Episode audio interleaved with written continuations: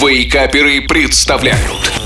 Еда за 10 минут Доброго всем утречка, с вами шеф Газарян, и я надеюсь, что вы готовы запоминать очередной рецепт вкусного и быстрого в приготовлении блюда.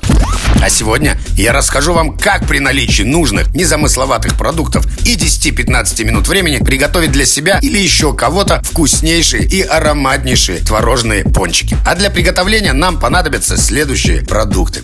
Творог 250 грамм, пшеничная мука 2 стакана, сахар полстакана, куриные яйца 1 штука, разрыхлитель 1 чайная чайная ложка, растительное масло полтора стакана. Итак, творог пересыпаем в глубокую миску, добавляем сырое яйцо и хорошо перемешиваем. Затем насыпаем сахар и тщательно перемешиваем. Туда же вводим разрыхлитель, либо гашенную соду. Добавляем пшеничную муку и руками замешиваем густое тесто. Помните, что муки может понадобиться меньше или больше. Тесто делим на несколько кусочков. Из каждого кусочка скатываем шарики размером примерно с грецкий орех. Далее в сотейнике, в горячем масле или во фритюре, если он у вас есть. Обжариваем пончики до золотистого цвета и выкладываем на бумажную салфетку, чтобы избавиться от лишнего масла. Подать творожные пончики к чаю в теплом виде. По желанию их можно присыпать сверху сахарной пудрой.